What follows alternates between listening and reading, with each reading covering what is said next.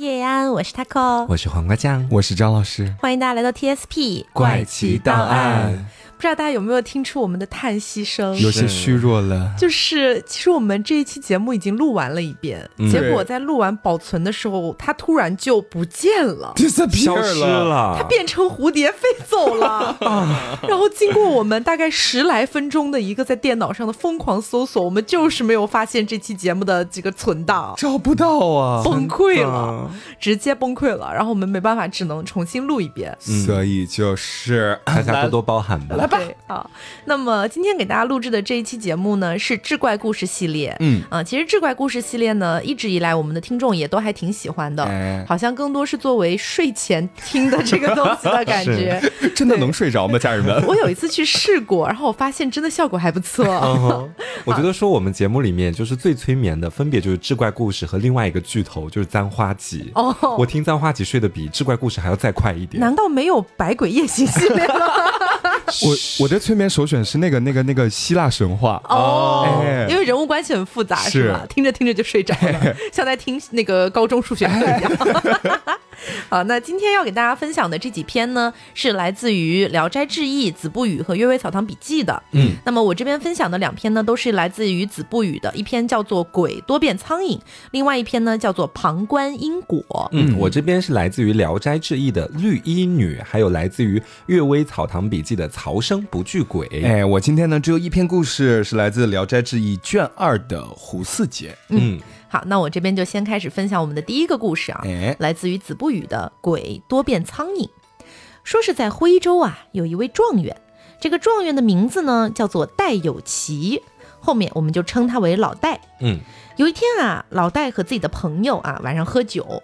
喝完酒了之后呢，有点醉醺醺的，他就想出门走走啊，看看这个月亮啊，散散步这个样子。嗯，还挺诗情画意的啊。对，怀民意未寝。嗯，于是他就一个人出了城，来到了回龙桥上。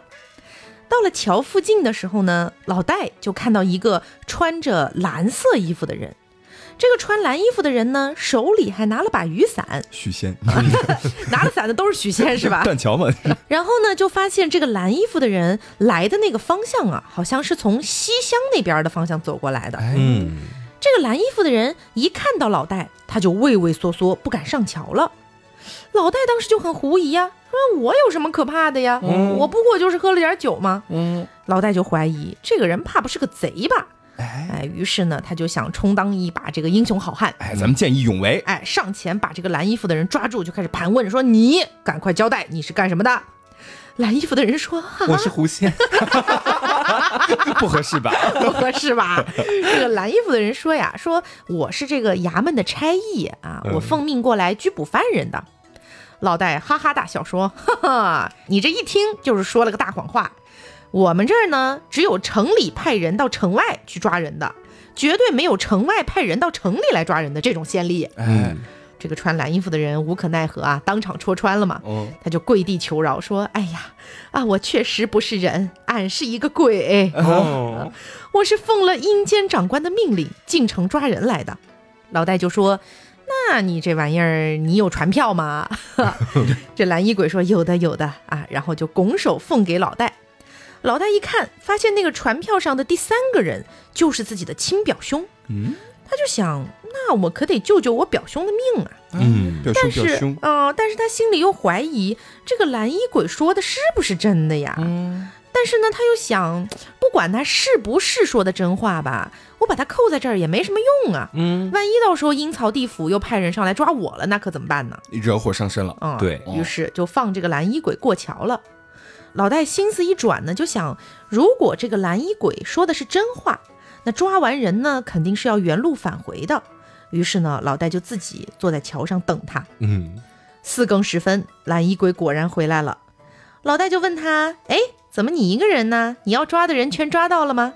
蓝衣鬼说：“哎，抓齐了，抓齐了。”老戴就问他：“你抓的那些人在哪儿呢？怎么就你一个人啊？”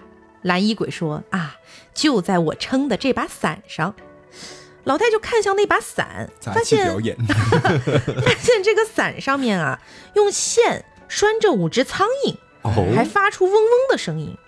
老戴就哈哈大笑：“一把把那个伞抢过来，就把这五只苍蝇给放走了。嗯，蓝衣鬼是又怕又急啊，说你你怎么可以做这种事呢？你这是做嘛呀？啊，踉踉跄跄的就追着这五只苍蝇跑了。嗯，天色呢慢慢亮了，老戴还是不太放心，他觉得说我要不到表兄家去探望一下，看看具体是个什么情况呢？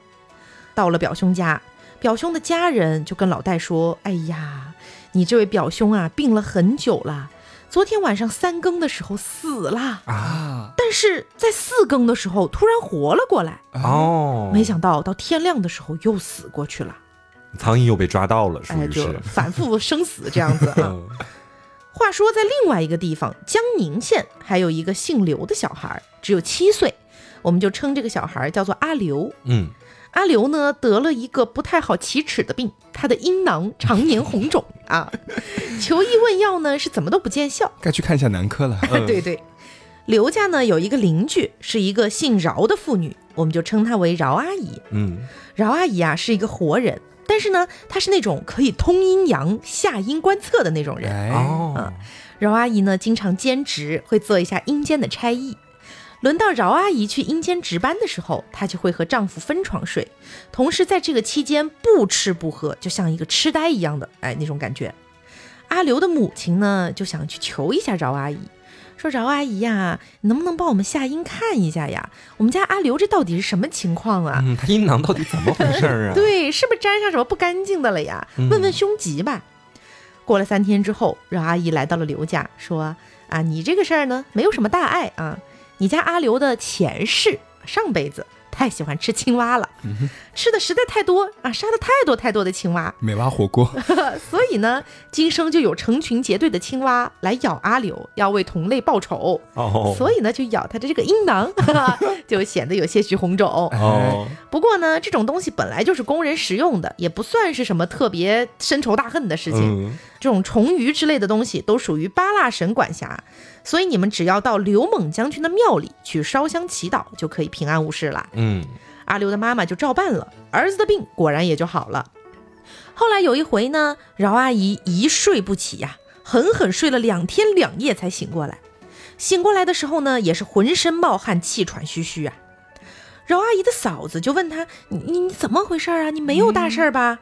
饶阿姨就说：“哎呀，你不知道，我们这儿附近啊有一户人家，里面有个女人凶狠泼辣，简直是这个难以拘捕。嗯，阎王爷呢就派我去捉拿，不料这个女人临死的时候力气还特别大，跟我格斗了好长时间。哎，幸亏我聪明，嗯我把我那个裹脚布解下来了啊，哎缠放了他在了她的嘴上。没有，是捆住了她的手，哎，然后才解决了。嗯，嫂子就问：“那你现在把那妇人安置在什么地方呢？”嗯饶阿姨就说：“啊，就在窗外的那棵梧桐树上。”嫂子前去一看，却没有看到什么东西。仔细的去观察，才发现树上有根头发，这根头发上拴了一只苍蝇。嫂子觉得，嗯，还挺好玩的，这个苍蝇怎么会被头发拴住呢？嗯，于是就把苍蝇取了下来，放在了自己的针线盒里。没过多久，只听见饶阿姨在床上发出阵阵叫喊，又是好久好久才清醒过来。醒过来之后，马上找到了嫂子，对嫂子说：“嫂子，你怎么能开这种玩笑呢？太残忍了！阴间的长官怪我捉不到那个妇人，重重的打了我一大板，规定我要在期限之内把那个妇人捉拿到案。哎呀，嫂嫂，你快点把那个苍蝇还给我吧，免得我再挨板子了。”嫂子本来还有点不信，她就看了一下饶阿姨的臀部，喂，发现真的有挨板子的伤痕，真被打 对，后悔的不得了，就赶快把苍蝇还给了饶阿姨。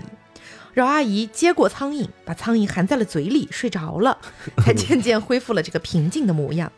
不过从此以后，饶阿姨就再也不肯替活人到阴间去问凶吉了。哦，所以这个故事呢，相当于是，呃，一开始我看到的时候，看到这个标题叫“鬼多变苍蝇”嘛，嗯，我一开始的断句理解为“鬼多变苍蝇”，就是我以为抓了很多鬼之后，就把这些鬼变成苍蝇。哎，结果后来读完了之后才反应过来，是鬼多变成苍蝇这个意思。大多数鬼都会变成苍蝇。对，是这样的一个理论。哦，那我接下来讲的这个故事也是与昆虫有关的鬼怪的故事、嗯啊，就这个绿衣女，嗯嗯说异都有一个书生，我们暂且就叫他小鱼吧。好，小鱼家境比较贫寒，住在山里面的寺庙当中，每天起早贪黑的读书，就是想要去求取功名。有一天晚上，小鱼正在房间里苦读呢，忽然听到窗外有一个娇滴滴的声音说：“哎呀，于相公读得好勤奋呀！这可是在深山里面呀，哪里来的女人呢？”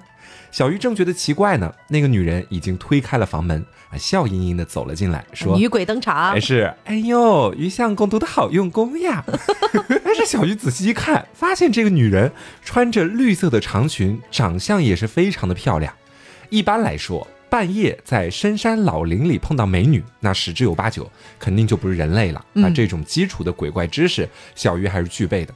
但是啊，但是咱们就是说，碰到如此美女，怎么能就这样放她走呢？小鱼想也没想，直接就和女人一番云雨，好不快活。从那之后，每天晚上，这个女人都会来和小鱼共度良宵。有一天晚上，两个人正坐在一起喝酒呢。谈话之间，小鱼就知道这个女人她是会唱歌的，于是就想让女人现场表演一段。一开始，女人还有一点害羞，但是经不住小鱼一直的请求啊，求求你了，唱一首吧，求求你了，姐姐啊，最后只好妥协了。但女人说只能小小声的唱，听个乐子就可以了。哎，之后她就轻轻的唱了一段啊，嘤嘤呀呀的。虽然声音细得像蚊虫在嘤嘤叫，但是好在刚好能够听见啊。细细品味的话，唱的还是很不错的。唱完之后，女人好像很紧张，突然就有种夹起尾巴做妖怪的感觉。嗯，她还特地拉开房门向外去看，说：“哎呦，我总觉得窗外有人在偷听。”嗯，之后听得见吗？咱说白了，就这么点大声音。之后又出去绕着房子巡视了一圈，这才回到屋子里面。小鱼当时就很奇怪呀，说：“姐，你咋唱个歌还能吓成这样呢？呃，你又不收门票的。”对呀，深山老林里也不会有人听到呀。啊，女人就笑了笑，很不好意思的说：“哎呀，你不知道，有一句谚语叫做‘偷生的鬼子是常常怕人的’，说的就是我这种人。哎呦，害怕的嘞。所以直到睡觉的时候，女人还是一副魂不守舍的样子。她还和小鱼说：‘哎，有点我就担惊受怕了啊。’说：‘哎。’我们这一生的缘分，大概就要到今晚为止了啊！小鱼就满脸问号啊，就但还是非常耐心的安慰他说：“哎呀，姐，不管是人还是鬼，都可能会有突然害怕和紧张的时候，就是一种普通的情绪反应啊！你放宽心，不会有事的。”女人这才有些缓过神来。之后呢，两个人又缠绵了一夜。到了天亮的时候，女人刚穿上衣服准备要走，想想还是退回了床前，摇醒了小鱼，说：“哎，不知道什么缘故，只是觉得我这心里呀很害怕，你能不能送我出门呀？”小鱼就起了床，把她送到了门外。女人还是很害怕，就对小鱼说：“嗯，你能不能站在这里望着我，等我过了大墙，你才回去呀？” 小鱼就觉得很奇怪呀，但是也答应了下来。直到女人消失在他的视线里，才转身回去睡觉。嗯，刚回到房间里面，却突然听到门外有女子急切的喊救命的声音。仔细一听，发现就是刚刚那个女人。小玉就赶紧跑了出去，看看四周，发现家周围根本没有任何人。仔细的搜索了一下，才发现呼救的声音来自于房檐上。嗯，抬头仔细一看。发现有一只泥丸那么大的蜘蛛抓住了一只小小的昆虫，正是那只小小的昆虫一边在挣扎，一边在尖叫，在哀嚎：“救救我！救救我！”对，嗓子都喊哑了。啊，小鱼就赶紧把那只昆虫救了下来。嗓子都喊哑，我想到宝娟，宝娟，救救我！救救我！我被蜘蛛抓住了。小鱼就把昆虫救下来之后，发现是一只绿蜂，蜂就是蜜蜂的那个蜂，就是绿色的蜜蜂。嗯嗯。但是我查了一下，这也不属于蜜蜂它们那个门类里面，哦，算是另外的一种昆虫。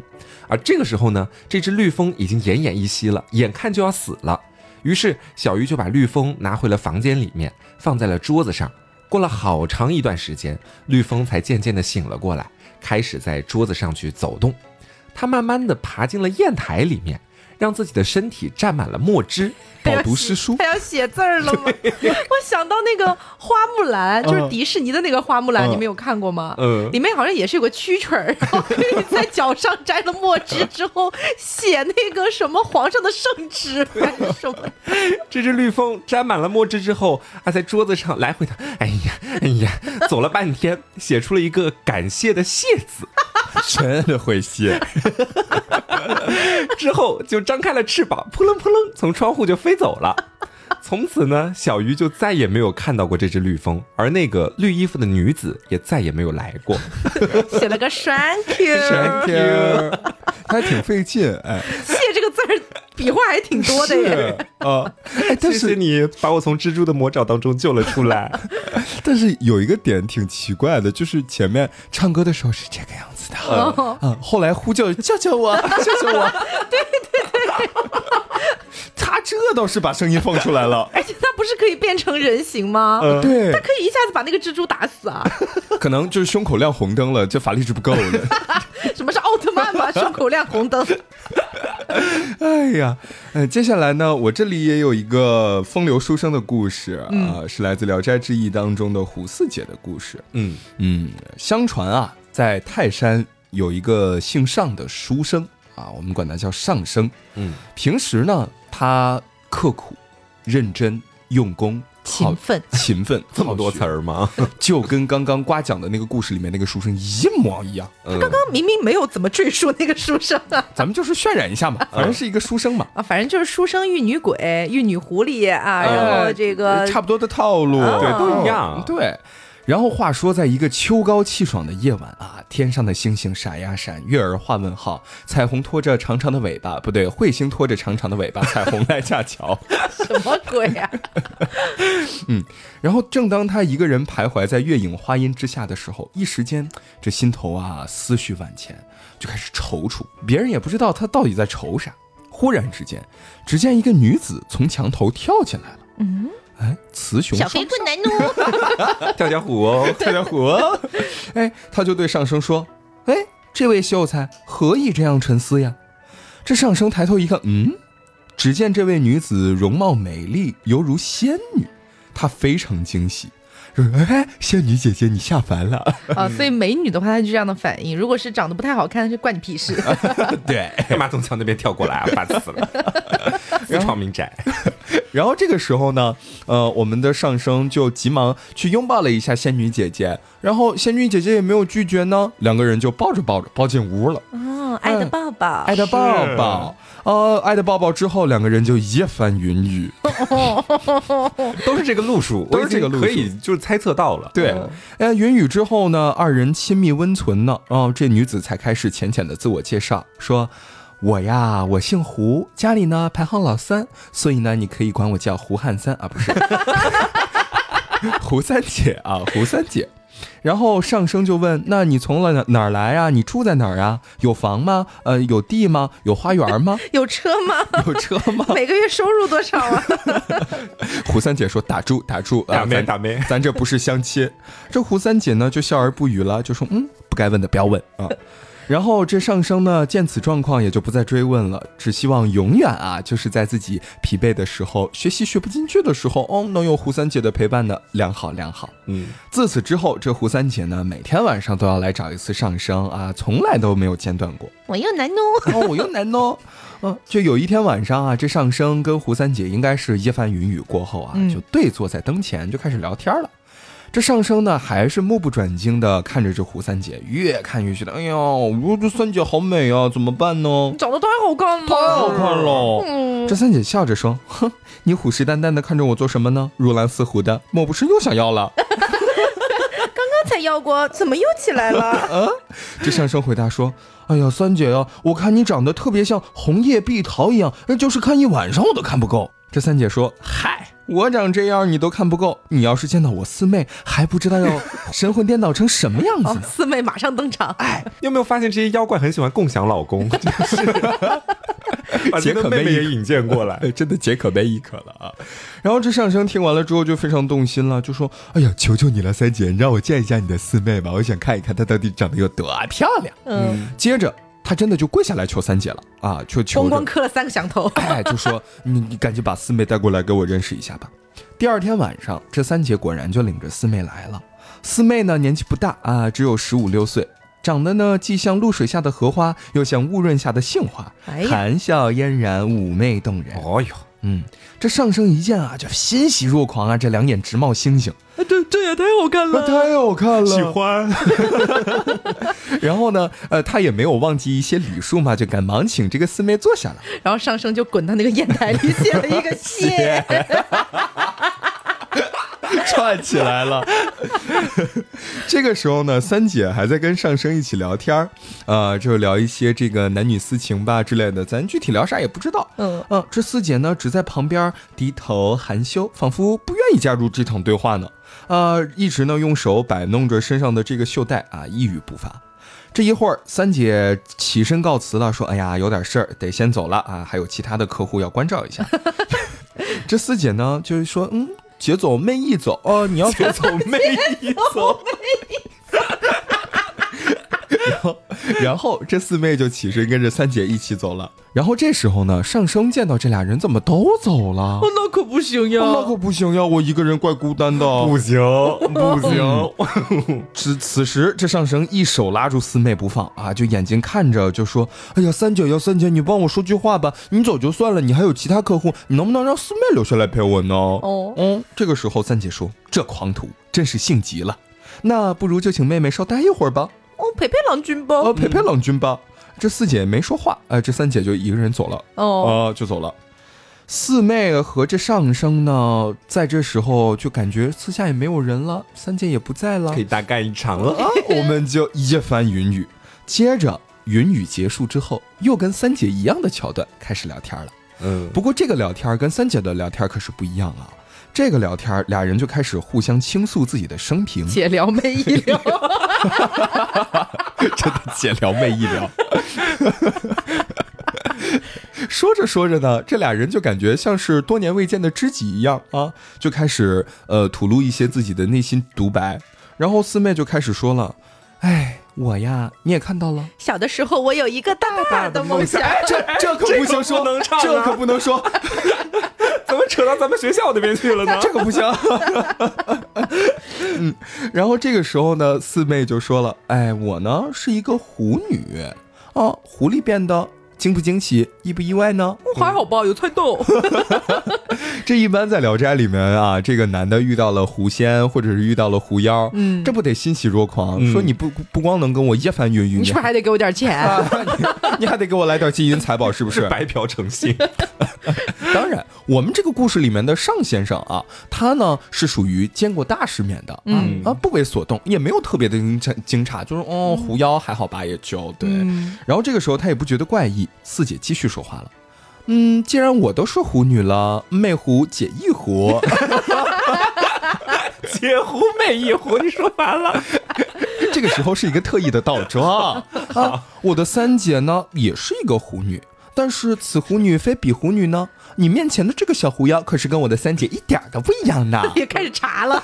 开始了，然后这这上升就哦哪里不一样？你们不都是狐仙吗？长得都还怪漂亮的。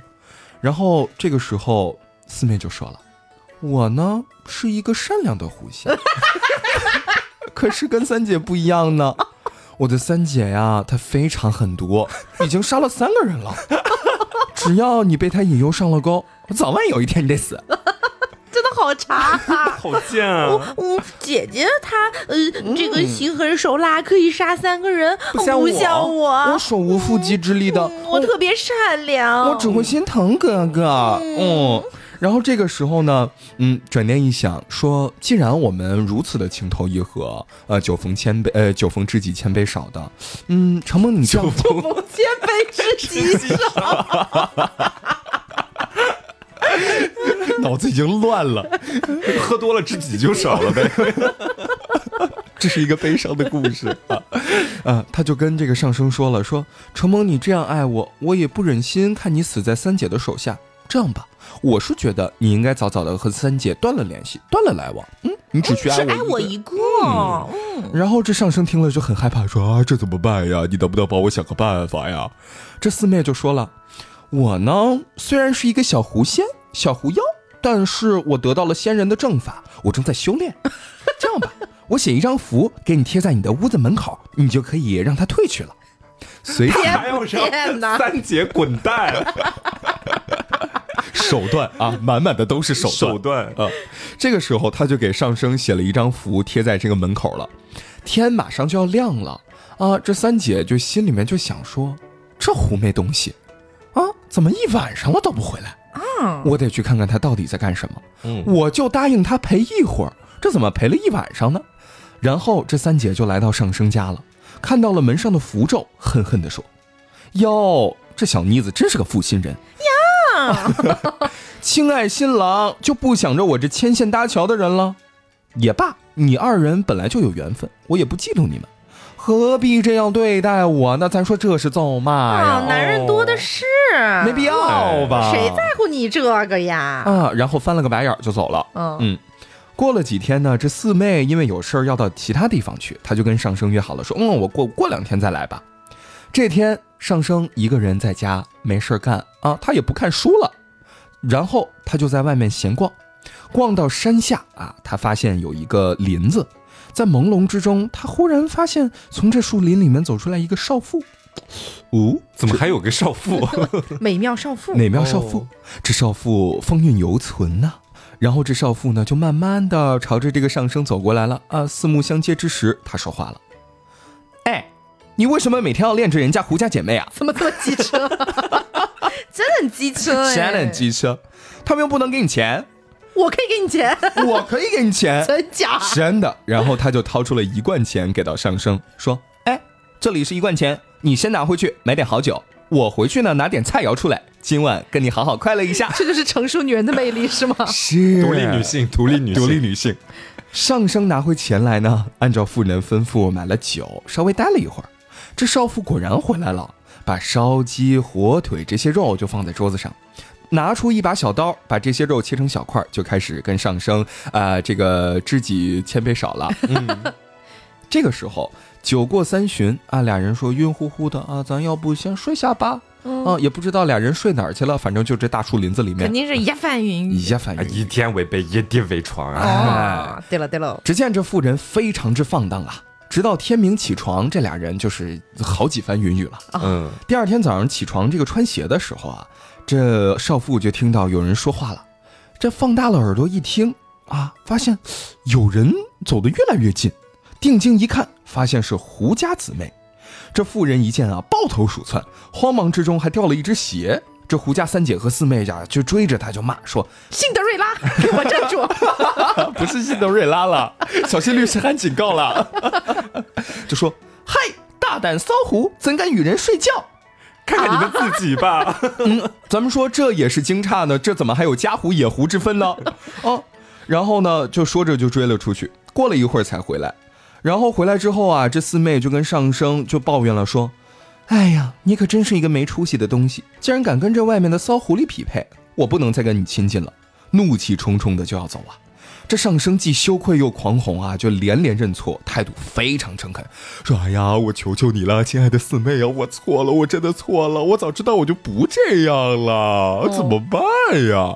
然后现在可怜巴巴的把求助的眼神投到了三姐身上，三姐说：“收到。” 然后呢，这三姐就开始从中调和啊，这毕竟是我给人家两个人牵线搭桥的别，说三姐人还挺好，哎，是这三姐这人美心善的，格局大，不计较。哎，是。然后呢，这逐渐在中间啊，左劝右劝，劝了半天，这四妹才消气，俩人呢又跟以前一样好了。有一天，啊，打陕西来了一个人，嗯，陕西人，他琢磨了你，他骑着一头小毛驴儿啊，嘚儿哒嘚儿哒，他就来拜访上家了。这上生的父亲开了门啊，那人就说：“哎，我是来寻找妖精的，已经找了很长时间了，最近我才发现，在你这儿啊。”这上爸爸呢，听到这人说话很奇怪，说哪儿来的妖精？我们这就就是一个读书人家，书香世家吧，哪儿有妖精啊？就问了，说咋回事儿？那人就回答：小人天天在外云游四方，这一年里面有八九个月都不在家。只可惜啊，我那弟弟天天就喜欢在家宅着啊，宅男一个。之前啊，就听说他在家里面被这妖精蛊惑，然后就死了。我听说之后非常气愤啊，我这个一拍大腿，我就继续云游四方。我这云游四方，我就找这个妖精啊，找了半天，我终于在你家附近发现了这个妖精的踪影。我就闻着味儿，我就过来了。说你家这怎么这么骚啊？骚气冲天，骚气冲天啊！哎，我跟你说，千万得小心。如果我这次没能帮你除了他，那你家也有可能会有人跟我弟弟一样被害死啊！啊，这一段时间里面呢，这上生跟狐女往来密切的事情，上夫呢也略知一二啊，背地里呢也是有暗中观察，有所察觉。有所察觉。听闻这闪人这么一说，心里面很害怕呀，说：“哎呀，这怎么办呢？”就赶紧请这个人进屋了，说：“哎呀，大师啊，求求你赶紧做法除妖吧。”闪人拿出俩瓶子摆在地上，念了啊不啦不啦不啦很长时间的咒语，只见有四小魔仙，呼啦呼，道士变身，就只见呢有四团黑烟分别钻入这俩瓶子里。这闪人就说：“嗨嗨，全家都到齐了，齐活！”接着他拿出猪膀胱蒙住了瓶口，堵得严严实实的。这尚爸爸很高兴啊，说：“哎呀，谢谢你呀，呜呼啦呼啊！呃，这样吧，我请你吃个饭吧。”这上生知道这一切，心里觉得很可怜，说：“爸爸呀，爸爸啊，你爸爸呀爸爸，爸爸呀，爸爸，你怎么把我老婆也给抓走了呀？怎么回事儿呀，爸爸？你还要请那个抓我老婆的人吃饭是怎么回事儿呢？他心里面啊就觉得很可怜啊，他就偷偷的就靠近这个瓶子，再靠近一点点，哎，我就我就会心动。就这个时候呢，他就听见里面有个声音啊，这就是四姐的声音啊，在瓶子里面支支吾吾的说：“哎呀，做事不救，真是个负心汉。”这上升听完了之后，这心里面哎呀难受啊！我这老婆在瓶子里面，那埋怨我呢，确实得救啊！我确实得救，永远爱老婆，永远 啊，不好吧？这，嗯，这个时候呢，他就说：“我来把这个猪膀胱拔起来啊，你们就能出来了，我就能救你了。”之后呢，他拔了半天没用啊，哦这塞的太死了，根本嗯弄不开，根本拔不出来。这个时候呢，这个四妹就说了：“哎呀，你呢不用费劲儿，你只需要放倒坛上的大旗，用这旗子上的枪头把这个猪膀胱刺破，我就能出去了。”上生听完，直接照办了。只见一丝白气从瓶子里面冒出来，往天空升去了。嗯，还记得前面我们见到的这四团是什么颜色吗？黑烟老师，哎，黑烟，很好，这位同学。嗯，那现在冒出来的是什么颜色的气？白色的，白气哎，所以说明什么呀？说明什么呢？掉色了。说明啊，这四妹啊修炼得道了啊升天去啦，渡劫了，渡劫了。然后呢，这善喜人吃完饭之后出来啊，就只见这坛上大旗放倒在地，大惊失色，说：“哎呀呀呀呀呀呀，完蛋了啊！这狐仙不得逃走了啊？不，这个时候我们要用词谨慎，这狐妖不得逃走了？这一定是公子干的，对不对？”只见这拿起瓶子摇了摇，又贴近耳边听了听，说：“擦亮嘿哟。”说：“好像只跑了一个啊，并无大碍。跑的那一个呀，修仙得道了啊，活该不死，可以赦免。”我第一次，听说活该活该不死”，对。说完他就直接带着这瓶子上路了。后来呢，这上生就过了几天安生日子啊，但是呢，只见他救完这个四妹，四妹也不回来找他啊，嗯没有四妹的报恩这个桥段了。哦难受，sad。后来呢，他就没事干啊，也不学习了，就彻底荒废了自己的学业。他就坐在地里看着自家的佣人割麦子啊，远远的就看出，哎，树底下那个身影有点眼熟，这不是我的四妹吗？哦，回来了，回来了。他就赶忙过去拉着四妹的手，哎，四妹，四妹，你回来了，你回来了，太好了，我想死你了想。死你了。这四妹说，嗯嗯，请不要这个样子。你是 Cardi B 吗？啊啊，啊啊！突然矜持起来了。嗯，这阔别十多年，如今我这个仙丹已经练成了，嗯，但是呢，我还没有忘记你，所以呢，我就是回来看看你吧，我再看一下。请看一下吧。看一眼哦。这个时候，上生就拉着四妹的手，哎，四妹，四妹，你回来就好，那赶紧跟俺回家吧。四妹见状就说：“嗯嗯，我已经今非昔比喽，不能再沾染红尘喽，以后再见吧。”说完，她就嗖一下不见了。所以他来的目的就是 炫耀一下，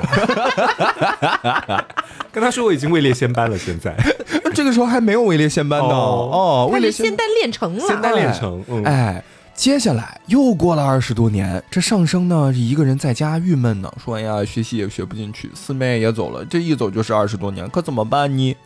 只见四妹从外面进来了，哦哎，这时候他又高兴的死了，就是又高兴极了，就是哎呀，四妹你回来了。然后这个时候四妹就说了：“嗯嗯 已经变成他的口头禅了，是吗？嗯，嗯啊，哦，上一次我跟你说的是什么？我练好了仙丹，对不对？这一次突然变港宅，是 这一次跟上一次又不一样了，我现在已经位列仙级了。哦本来呢，you 我 know 嗯，对啊，要 like 哦、就是不应该再跟你们这些凡夫俗子有任何的交集。但是你之前救我狗命啊，不救我狐命，嗯，就是我念着你的恩情，所以呢，特地来告诉你一下吧，咱们位列仙班了，你有一个仙人朋友了。嗯哦，仅此而已。嗯，嗯啊，当然，我为了报答你的恩情呢，呃，我可以告诉你你什么时候会死。然后他又滚到墨里面写了一个 谢，他说：“你可以提早准备一下自己的后事，挑一些自己喜欢形状的那个金元宝，对。然后这个时候你在去世之后呢，我也可以帮助你来度为鬼仙，对、哦你整个过程就是全程无痛，不会受苦，这样子，very good。说吧，然后就说告辞，就走了。到了这四妹说的这个上升将死的那一天，她就去世了，真的嗯去世了。然后后来呢，呃，也是啊、被四妹读为鬼仙了。这个嗯故事就到这结束了。哦，四妹真的还蛮茶的哎。是，就是说，在当狐妖的时候查一下自己的姐，嗯然后当了这个位列仙班之后呢，就是还要回来 update 一下，你知道吗？对就是哦，我现在仙丹练成了，拜呀。然 后后来又是，我现在位列仙班了，拜呀。干嘛呀？这是。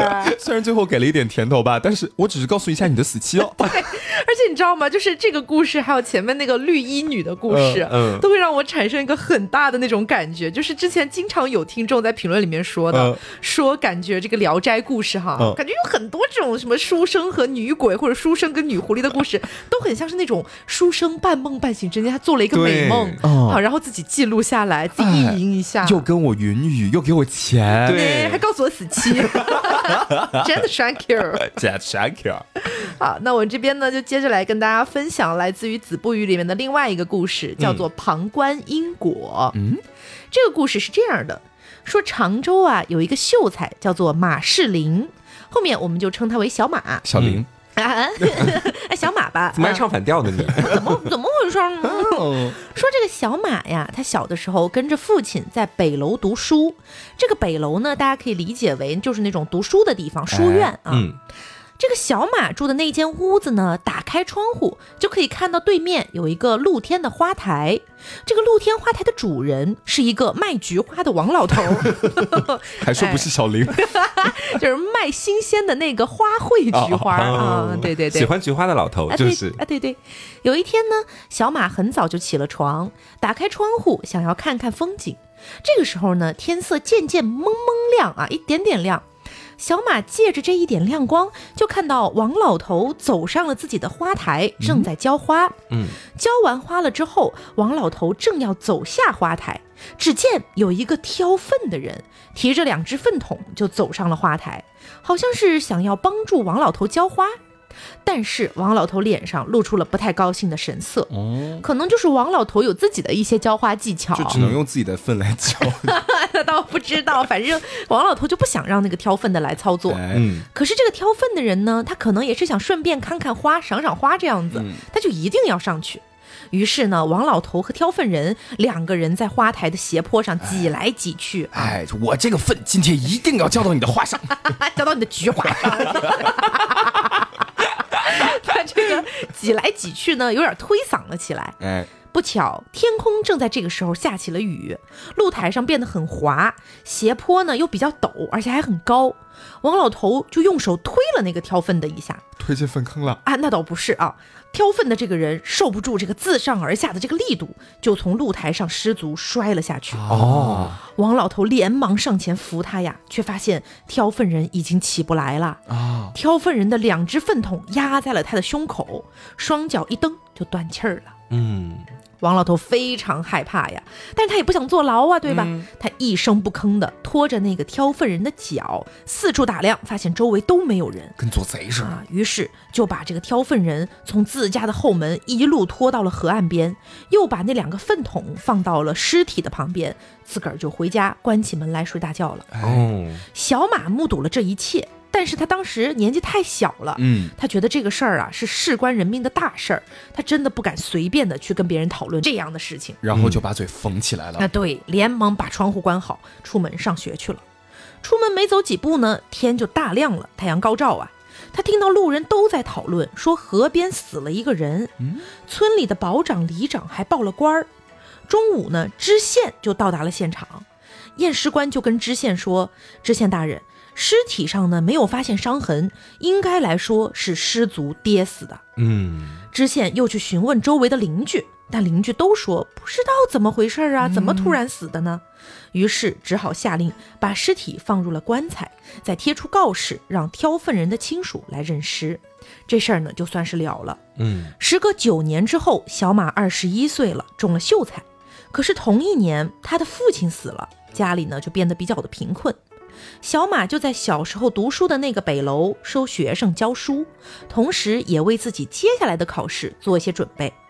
那因为小马毕竟要准备考试嘛，所以每天很早就起来学习。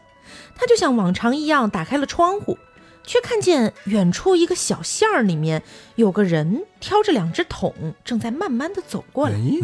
他仔细一辨认，竟然是当年死去的那个挑粪人。小马十分害怕呀，就以为这个挑粪人是来找那个卖菊花的王老头报仇的。过了一会儿，只见那个挑粪人经过王老头家，却不进去，反而是朝着另外一个方向走了几十步，进了一户姓李的人家。嗯，这个李家非常有钱，和小马读书的北楼靠得很近，透过窗户都是可以看到彼此的。小马就觉得挑粪人的这一个举动非常奇怪，就下楼跟在挑粪人的后面也进了李家。李家的老仆人这个时候正好慌慌张张的正在走出来，小马呢就想拦住这个仆人问点事儿，这个仆人就边走边说：“哎呀，你别拦我，我家女主人马上就要生了，我得去请个接生婆呀。”小马就跟老仆说：“我就问你一个问题，你刚才有没有看见一个挑着两只桶的人进了你家的门？”老仆说：“这没有看到啊。嗯，话音未落，从李府里面就走出来了一个丫鬟。丫鬟说：“哎，不用请接生婆了，娘子已经生了，是个儿子。”小马这个时候顿悟了，那个挑粪人应该就是到李家转世投胎的哦啊，应该不是来报仇的。嗯，可是呢，这个小马又觉得很奇怪，因为李家是一个富贵人家，挑粪人怎么就有这么好的运气呢？嗯嗯，我也想要 有些狐疑啊。从此以后，小马就格外的留意李家儿子的一举一动。哎，嗯开始当起了侦探。哎，这个李家儿子相当于就是那个呃呃挑粪人偷生了嘛。哎对。又过了七年之后呢，李家的儿子渐渐长大了。嗯，但在长大的过程里面呢，他非常不喜欢读书。哎，就喜欢挑粪哎哎哎，那倒不是，非常喜欢养鸟观花。啊。嗯，再说那个王老头这边呢，已经八十多岁了，但还是像过去一样，身体非常的健康啊，而且同时还是很喜欢种菊花啊，越老越带劲儿。有一天呢，小马又早起，靠在窗口眺望，只见这个王老头就像往常一样走上了花台去浇他的菊花。李家的儿子呢，在自己家的楼上啊，在那儿喂鸽子呢。忽然之间，十几只鸽子都飞到了王老头花台的栏杆上。李家儿子就怕这鸽子飞走不回家了，一直搁那儿喊说啊鸽子哎鸽子哎回家嘞，但是鸽子就一动不动。嗯，李家儿子最终不得已啊，捡了块石头朝鸽子扔了过去，结果不小心就打到了王老头身上。